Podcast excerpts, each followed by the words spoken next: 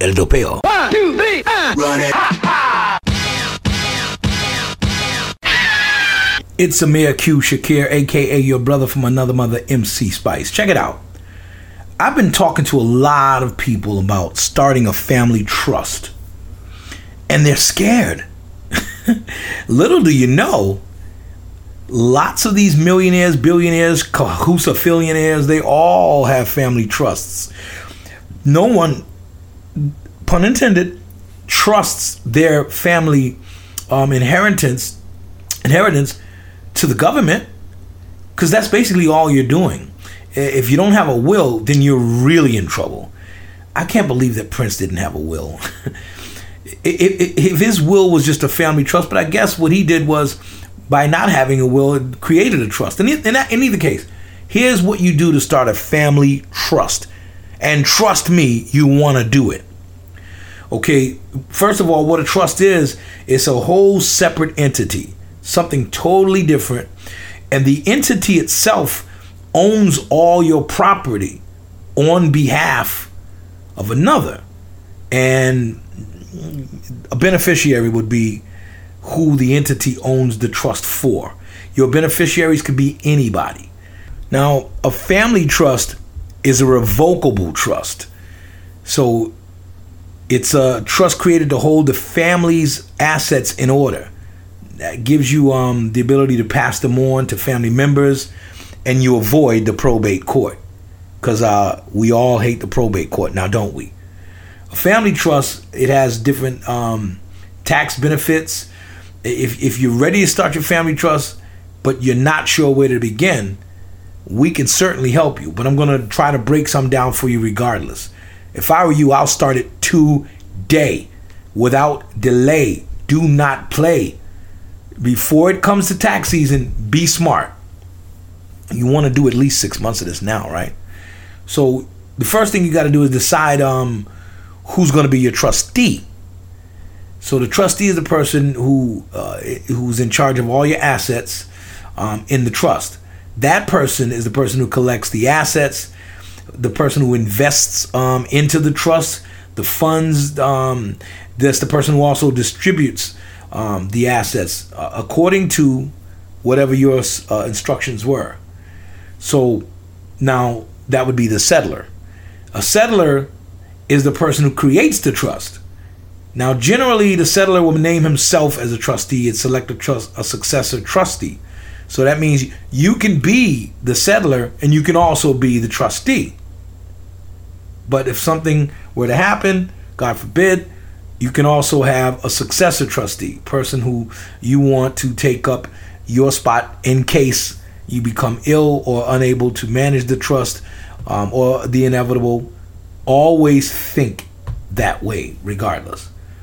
You got to then determine number two, who are your beneficiaries? Who are you going to name as your beneficiaries? You can name anybody you choose as a beneficiary of a family trust, even if that person is not a family member. So let's say you're looking um, for beneficiaries. Think hard about how you want your funds distributed in case of the death of any of the beneficiaries. That's how you choose the beneficiaries. So if that beneficiary is a good friend of the family and they have a daughter or son or nephew who's just you've just been loving on all your life, then if something happens to that beneficiary, then let their part of that particular trust go to that person that you may also trust. so let's say you want to name your two children as beneficiaries. One dies. That person's share would go either to his or her children or to your remaining child. So there's ways of setting these things up. Some people don't want to talk about these things, but it's the truth. Um, number three, you want to decide what assets you're going to put in the trust because some assets you may wish to place in your family trust are going to include things like real estate. You could transfer the title of your um, of your car. You could t- transfer the deed to your house, your business, any real property you own. You can put all that into the trust. Vehicles. If you decide to transfer any vehicles to your trust, you got to check with your insurance company first because some insurance companies will not insure a vehicle that's owned by a trust. You know why, right? Because they're not trustworthy. savings accounts, if you got a savings account, um, they're one of the most common trust assets and can be easily transferred to the trust. Investment accounts, if you got an investment account with a broker, transfer that to the trust.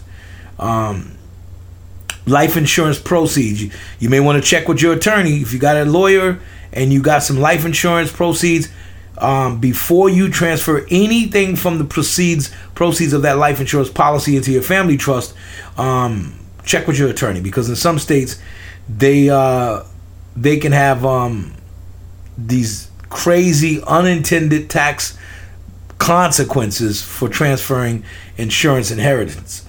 Stocks and bonds, you can transfer your stocks and bonds, the common trust assets, easily transferred into a family trust. Get into it, do it. Number four, in uh, creating a family trust, create your trust document. A trust document can be in any form you choose, but it has to include, include um, the name of your trust so it can be easily referred to later if you make amendments. Um, you can choose an easy name such as Smith Family Trust or uh, the Graham Family Trust or the Graham Fam Land Trust.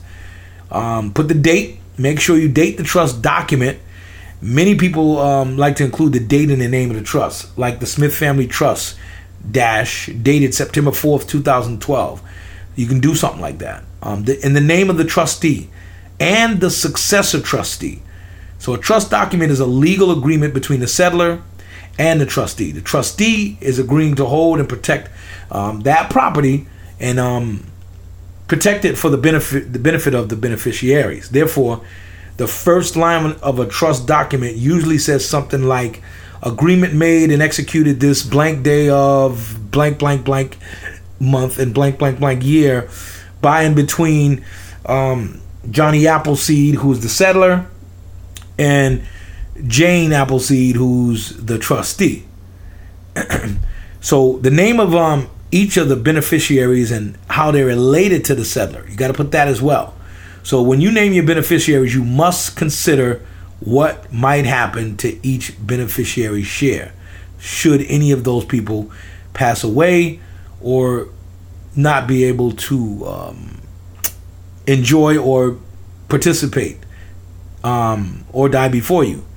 So you have to you got you got to make sure that uh, if you have assets that go to the beneficiary's children, or maybe send the assets to divide it among other named beneficiaries. For example, example, let's say you got two children, um, Joey and Greg, and Greg has two kids. You leave fifty percent of the assets to Greg, and fifty percent to Joey, but Greg dies before you do. So you want to leave Greg's 50% share to his two children, which would name uh, Greg as the beneficiary by representation. That way, the two children by representation will take the 25%, I mean, the 50% is split at 25 25. So the, the phrase by representation means that Greg represents his line of the family. His share would pass to them if um, if he's deceased. Now, if you want Greg's share to go to um, Joey, then you would have to name uh, Greg as Joey, Greg and Joey as the beneficiaries. That way, anything happens, they both split that. It's complicated, but trust me, you'll get the gist of it. And as a class that closes, that's how they're considered the beneficiaries. This way, if one of them is deceased, their share goes to the other.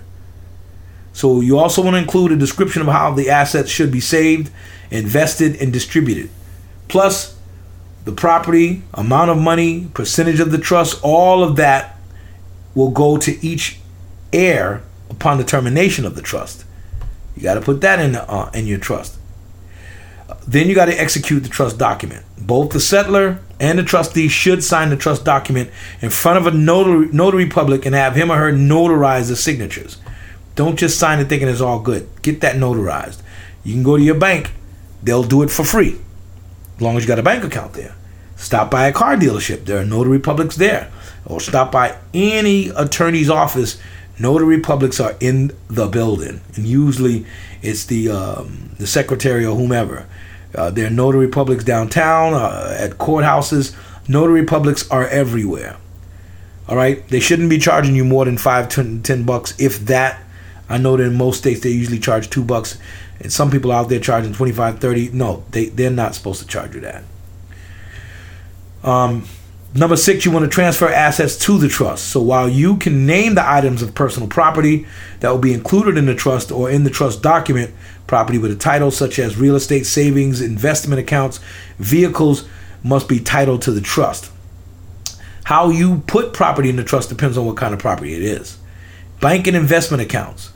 If you change the name on the accounts to name of trustee, like let's say your name of the trustee is Johnny Appleseed, change the name on the account to Johnny Appleseed as trustee of you know the Appleseed Family Trust. That's how you name it.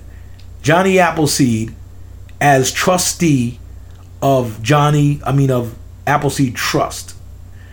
So, for example, your your trustee name is um let's try this again, John Doe.